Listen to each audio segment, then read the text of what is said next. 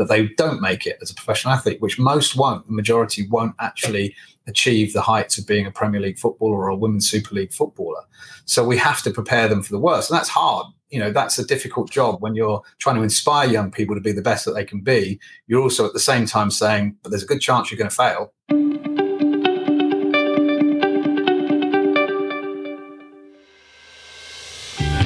Hello, and welcome to the Helping Organisations Thrive podcast. This is your host, Julian Roberts. This podcast is to provide leaders with insights, discussions, and robust strategies to help their companies thrive. We'll be interviewing business leaders, owners, experts, and thought leaders in the field of business resilience. Do enjoy the episode. Welcome to Helping Organisations Thrive. Uh, today I have Paul Barber on the show. Uh, good afternoon to you, Paul. Good afternoon. Good to see you. You're, you're the CEO and Deputy Chairman of Brighton and Hove Albion Football Club. Uh, you joined that in back in 2012, um, and in your first season with Brighton, uh, the club secured its highest league position for over 30 years, uh, made the Championship playoffs, uh, enjoyed the highest average attendance in its division, and it signed its largest ever shirt sponsorship agreement, uh, a multi-year deal with American Express um, some of the accolades for you, uh, which uh, might, might be more embarrassing for you, me telling you this, but um, I'm going to keep going with this. Um, you were named overall CEO of the year for England, Scotland, and Championship CEO of the Year at the Football Industry Awards in 2013, and won the Sports Executive of the Year at 2016 International Stadium Business Awards. And recently, you've been recognised uh, to your services to football at the New Year's Honours List I've been awarded an OBE. So well done to you, Paul. Thank you very much. Thank you. That's all right. So, and today we're going to be talking about and exploring uh, sort of developing sustainable talent, how you do that within the context where you work in, in sort of Brighton Football Club, uh, but also look how we help people deal with failure along the way for that sort of development to happen. Uh, but before we go there, Paul, I'd like to ask you, what do you love about what you do? well, I think it's a real privilege to work in a in a business and an industry that that you grew up loving from a small child. And for me, football was always a, a very big and important part of my life um, from from being very young. Like a lot of boys and girls these days, I wanted to be a professional footballer. wasn't quite good enough um, to, to make the highest level, unfortunately. Um, but always hoped at some point in my career I'd end up working uh, in in football and earning my living from it. And I've been very fortunate to have had that opportunity for the last 25, nearly 26 years now. Excellent. So um, we're talking about building talent and building sustainable talent today and how we develop that. But what is that for you? That phrase, sustainable talent. What does it mean to you in your in the context that you've been in now, but also for the last 25 years? Well, I think this business, like like many other sports, is not about making things or creating things. You know, we rely on human beings to entertain people.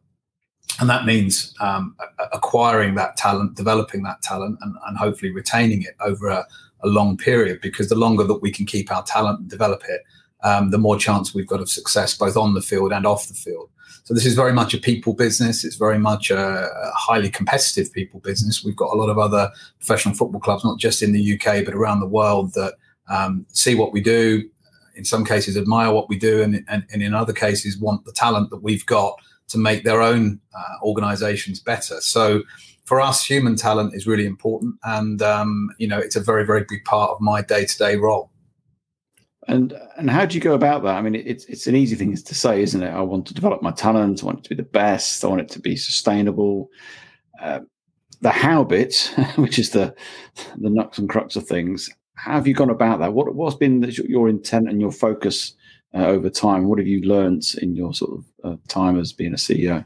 Well, I think the first thing is is that we have a very clear vision. Um, we, we, know exactly where we want the organisation to go, um, and we've got a, a, very good idea on, on how we intend to get there. And we build a lot of that work around some very consistent values, um, which are not something that we preach, not something that we talk about every day, but we certainly make sure that our our employees are aware of, of, first of all the vision and what we're trying to achieve both for our men's team and for our women's team and also what the the organization's values are and how we expect people to behave with each other day to day i think those two things are inherent in in both acquiring the talent in the first place because if we don't um, hire people that are prepared to live those values, then sooner or later the organization will reject them. Either they won't fit or colleagues around them will, will realize that they're not the sort of person that the organization would typically hire and things would break down.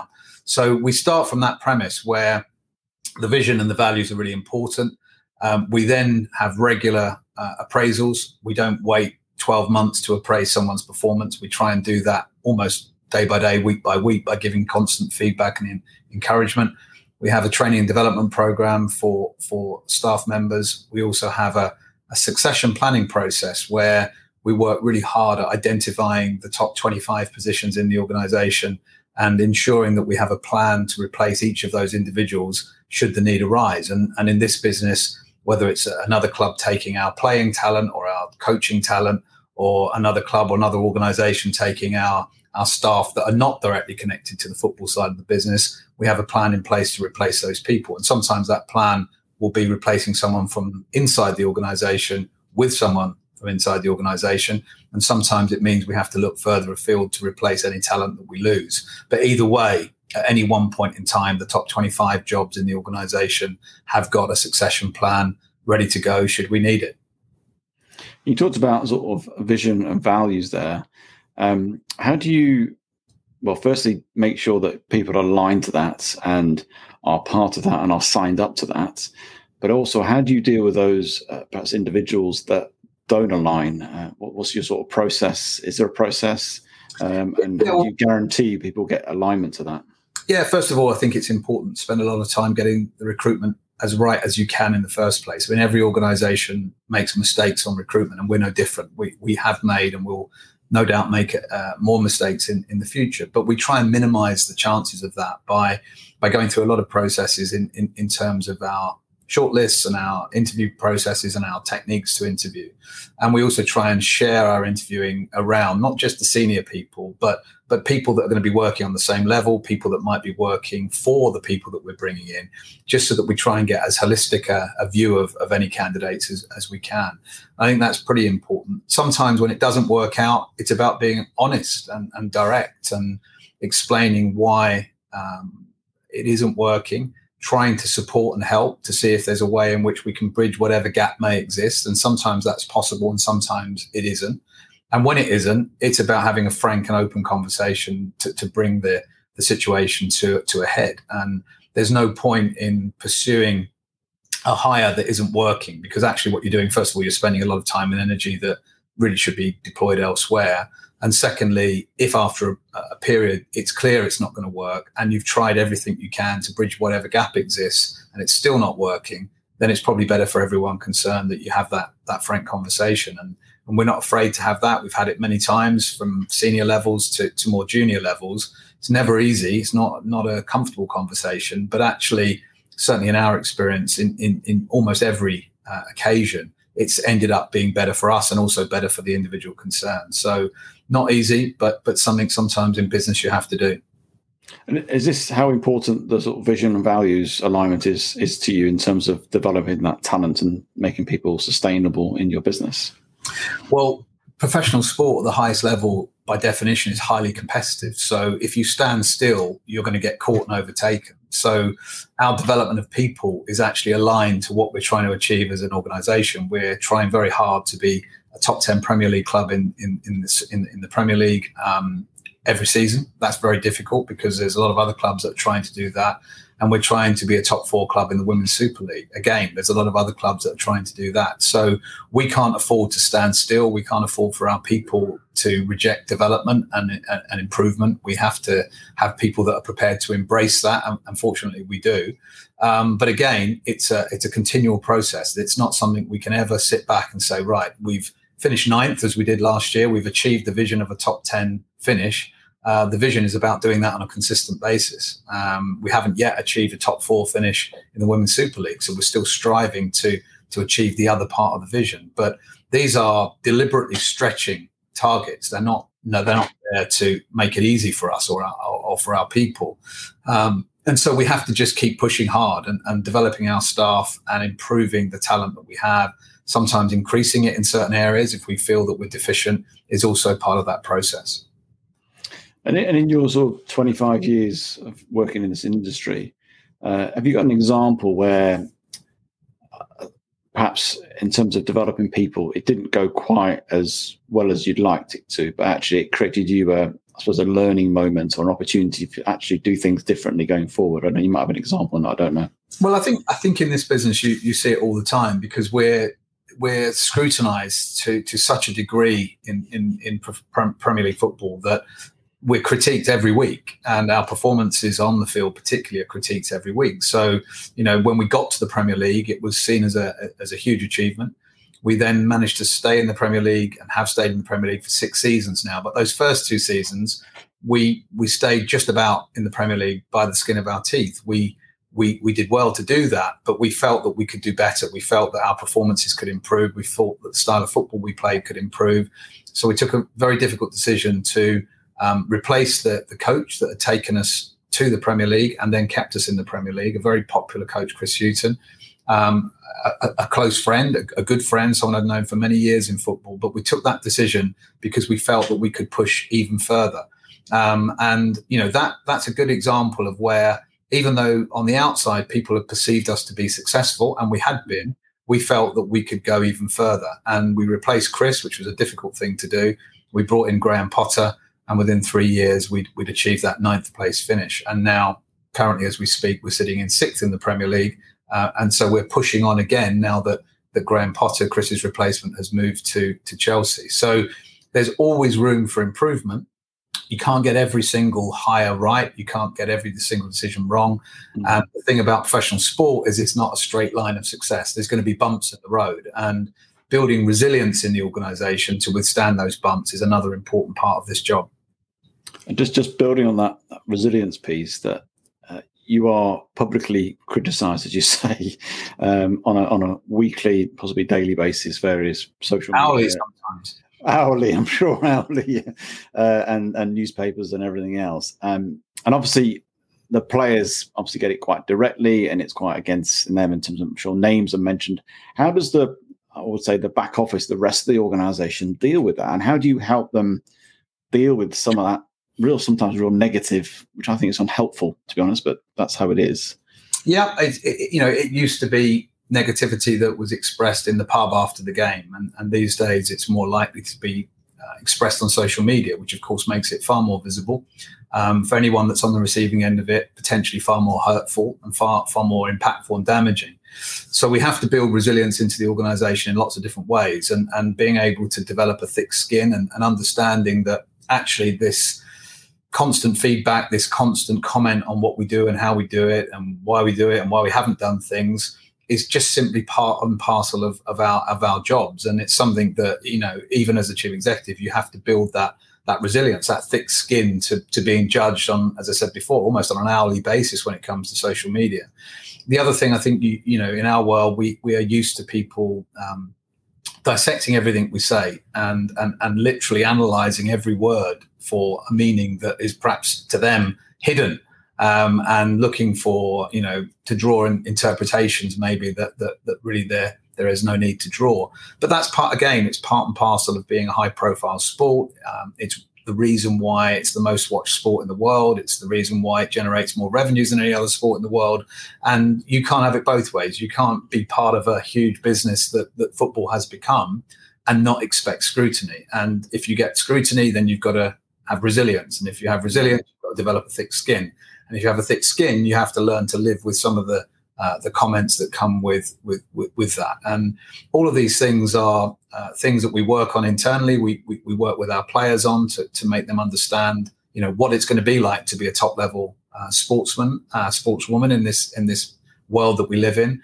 And also for our staff, we we teach them that not everything they're going to read in the papers about their employer is going to be complimentary. Not every week is going to be a good week. Not every day is going to be a good day. So um, again, that resilience is, is, is as much psychological as it is physical.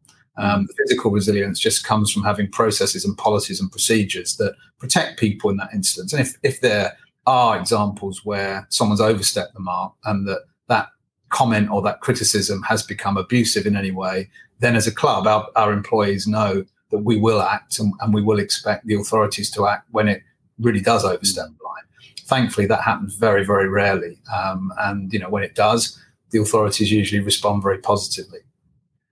And how do you take that public feedback? And I appreciate thick skin. I appreciate you, you work on policies, and you probably work on how to sort of manage that internally.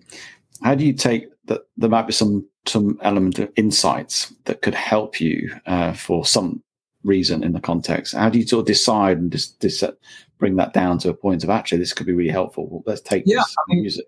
Very often, um, you know, the, the, comments we do receive, whether they come via social media or direct to email or letters or, or whatever it might be, you know, they can actually provide us with useful insight into ele- elements of the business that may not be working for the fans as well as as they should be. So it's not all about criticizing us and us, uh, us sort of developing a thick skin to, to, to ignore it sometimes it can be very positive and useful. Probably the quickest form of market research that we could we could ever imagine. Um, but equally, when when those comments are wide of the mark, where it's just a single opinion against 30, 40,000 other opinions that are different, then we we have to be quite robust and, and reject some of that uh, criticism as being personal to that individual. It may or may not be justified, but you know sometimes these things get painted as being sort of uh, some kind of large scale systemic problem when in fact it was one individual who for whatever reason their digital ticket failed to get in. The system didn't fail but but their ticket did. And you know we will respond to that and help them and make sure it doesn't happen again as far as we can. But if it's been presented to the outside world via twitter as a systemic problem uh, then we do reject that and, and, we will respond to that. But there's always learning. And, and in football you know there are thousands of people that come every week and they will all have different experiences. And some of those experiences won't be as good as we want them to be. We want to know about that and we want to mm. be able to act on that to make the overall fan experience when they come to watch us better. Um, and sometimes that means that, that we do have to accept that we've got some things wrong. And of course we do. This is a as i said before it's a people business. We rely on hundreds and hundreds of people to all come together on a match day to make a fan's experience as good as it can be one thing we can't directly control is what actually happens on the pitch. You know, like top level sport will, is a competition. It will there'll be good days and there'll be bad days. But but what we can do, as far as is possible, is to to manage the, the, the situation that the fans experience off the pitch, uh, and that's where that kind of feedback can be really useful for us. Yeah, because you're in the, the business of entertaining people, as you said at the very start. That's that's what you're about. Um, watching a game of football is, is for entertainment, and that's the whole I guess, purpose of it. Um, part of your mission statement is to develop the potential of young people seeking to achieve sporting excellence. And I know you've got a real passion about bringing sort of young sort of um, boys and girls through your academies. Uh, t- talk to me a little bit about that and, and your sort of, I guess, your culture behind that and your mindset behind that and intentions yeah, the, the academy is a really important part of our of our of our club for, for two reasons. First of all, we're we're not the size of club that is going to be able to compete with the biggest clubs in the world in the transfer market. So developing our own talent and being able to at some point in the future either have that talent play in our, our first teams or be sold on to some of our bigger rivals so that we can generate revenue that we can reinvest in the club is a, a really important part of what we do. But also the, the academy is an opportunity for young people to fulfill their dreams. And and you know, like me many years ago, the dream of being a professional footballer was was was, was very very very special. But the academy system at that time in the country wasn't set up the way it is now. And you know, when we bring the young people into our academy, we're, we're doing two things. First of all, we want them to be excellent athletes and ultimately excellent footballers. But we also want them to leave the academy if they don't make it as professional athletes to be good people. And so the education process that the, the youngsters receive in our academy is, is a 360 degree process of making sure, first of all, we, uh, we help them achieve their athletic talent and their footballing talent to the, the highest potential. But also, we don't allow that to detract from their academic work and, and the uh, academic processes that they still have to follow as young people but the third part of it is to actually round them as human beings and, and help them and help their parents and help their families ensure that if they do go out into the outside world, either as athletes or as people that are going to pursue a different profession, that they conduct themselves in the right way, that they know the difference between right and wrong, that we've helped them as far as we possibly can to prepare for the eventuality that they don't make it as a professional athlete, which most won't, the majority won't actually achieve the heights of being a Premier League footballer or a Women's Super League footballer. So we have to prepare them for the worst. And that's hard. You know, that's a difficult job when you're trying to inspire young people to be the best that they can be. You're also at the same time saying, but there's a good chance you're going to fail. So we need to actually make sure that if you do fail, you're equipped to deal with the world in the right uh, frame of mind and with the right skills and also with an education that will support you to go on to university or to an apprenticeship or whatever it happens to be outside of, of being a professional athlete that's a real skill in itself to to assemble a group of people in the academy to help those young people through all of those different challenges. It wasn't there when I was an aspiring footballer, and now I'm very proud that it is not just at our club, but right the way across the Premier League and beyond. That we do have academies that are very, very well equipped to to help young people develop. So yeah, you almost presented a conundrum there, isn't it? You've got this inspiration. You could be the next professional footballer um, and playing for Brighton, with the other path that probably I don't know what the percentage is. Ninety nine percent of you won't actually ever make it. How do you do that sort of inspiration, but yet prepare them for failure? Because in essence, is it 99%? It must be pretty high in terms Yeah, it's very high. it's, it's, it's certainly going to be close to that in different years. It will vary and there'll be some better years than others. But the mm. reality is that the majority, the vast majority will, will not play at the highest level or they won't actually play at a level that gives them an income that they can eventually bring a family up on or whatever it happens to be. So we have to be honest with them. And, and, and I think, you know, again, it, it runs through the whole – part of our value system here. You know, act with integrity is one of our key values, and acting with integrity means people sometimes hearing what they don't want to hear, or you telling them things that they would rather they, they they didn't hear at a particular point in time, and that's obviously got to be done with with, with care and and and, and sort of um, consideration for their age and also the fact that we're one day trying to inspire them or one morning trying to inspire them and in the afternoon uh, telling them that you know despite all their efforts it, it, may not end up the way they'd like it to end up. Um, but that's a skill of our coaches. That's a skill of the educators that we have within the academy system. We employ 14 full-time teachers to support the education that the kids get in between training to play football. They've got their uh, GCSEs to consider. They've got A levels to consider. They may even have further education they want to pursue, even while trying to be a footballer.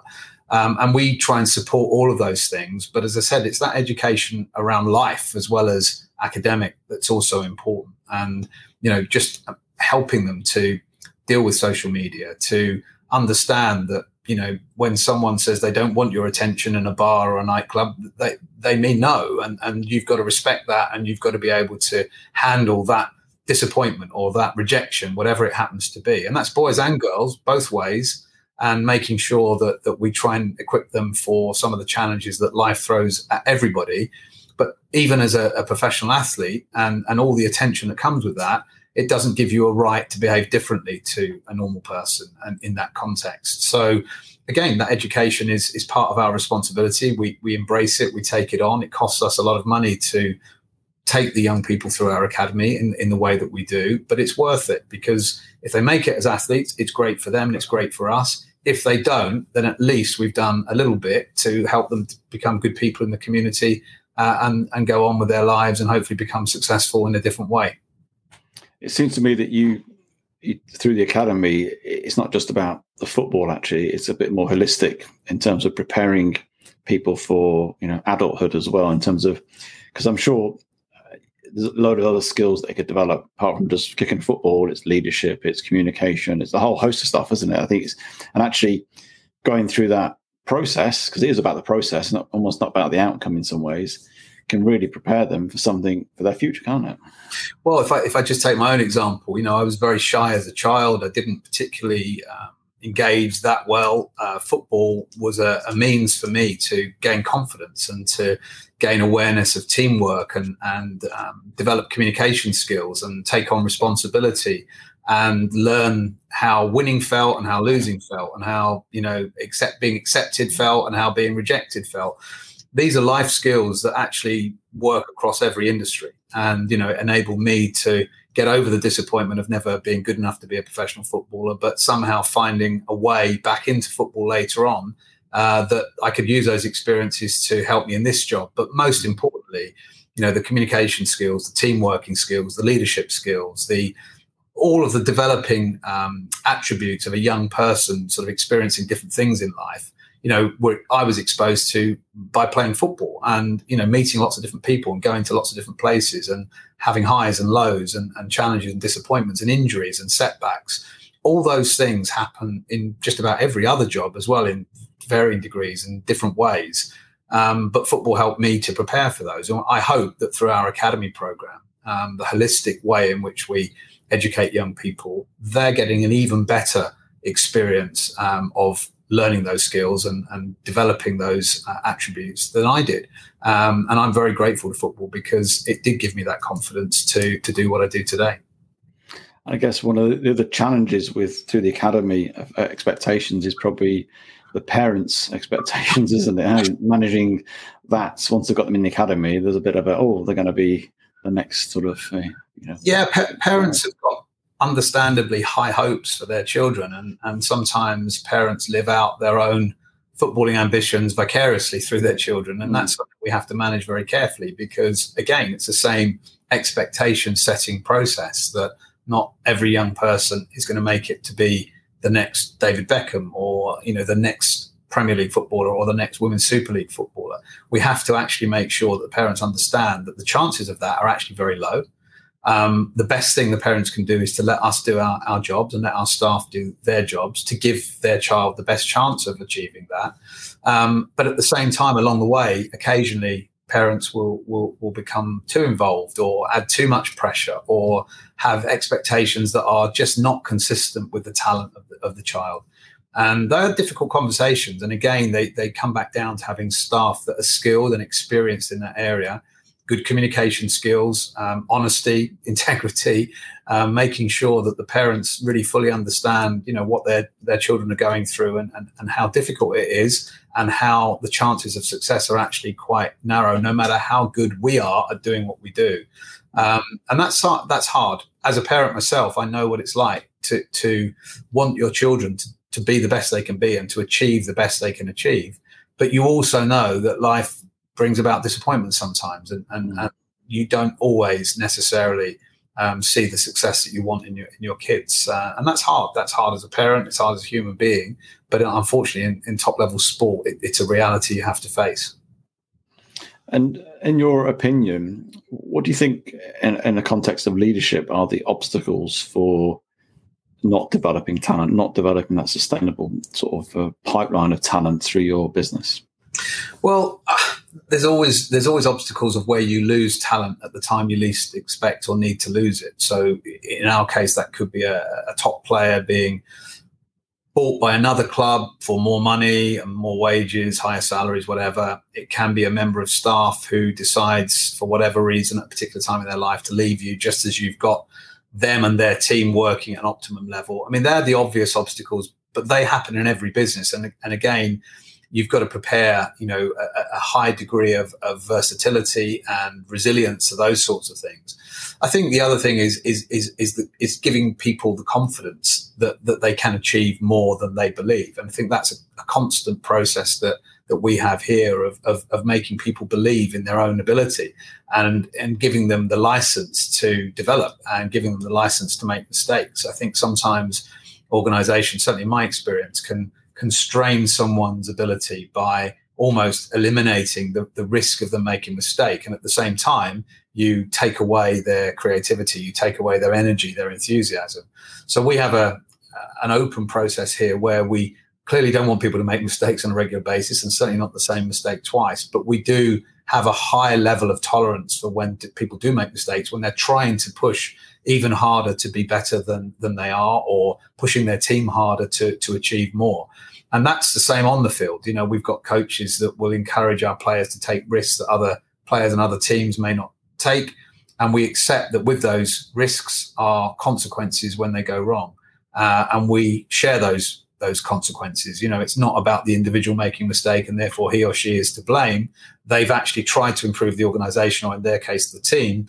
And as a consequence of that, it's they've taken a risk that has not worked and we've we've all suffered as a result. But again, I think that's a that's a real constraint to organizations if they are not prepared to take risks and they, they're not prepared to accept that individuals will make mistakes. Human beings make mistakes. however good they are, however talented they are, there will be times when they make mistakes. Again, it's how you how you recover from those, how you make sure they don't happen again, how you you know make sure that people realize that it's okay to make a mistake if you're trying really hard to be better. Yeah, I think having that uh, healthy tolerance of failure is really helpful, and the mindset of saying, well, "What can you learn from it?" and because it's allowing people to sort of push the boundaries. You, you only get innovation if you fail to get there, and, and, like in people, develop people, they've got to make some mistakes along the way. I think it's really healthy. Um, now we know we're in a, a talent shortage, and uh, I think um, businesses are struggling to you know get talent. And i appreciate what you've said uh, to us in this moment uh, paul in terms of your insights and how you're developing talent how you're making it sustainable not only for the people within it but also creating a pipeline whether that's footballers through your academy or how you interview people and aligning people to those values. That's really helpful and, and thank you for that. And if people want to sort of connect with you and get in touch with you what's the best way of doing that uh, probably the easiest thing is to email um, uh, paul.barber at bhafc.co.uk. I'm always happy to to hear from people and to share experiences. And uh, again, part of our culture is is about that. So very happy to receive emails. Well, thank you for your time today, Paul. It's a pleasure. Thank you. Thank you for taking the time to listen to this episode. If you do like this episode, then please do rate, review, and share with your friends and colleagues. As a coaching practice, we coach high performing leaders and teams with extreme ambitions. We'll help you to go beyond what you believe is possible. If this sounds like you, then let's have a conversation with me. Contact me at julianrobertsconsulting.com.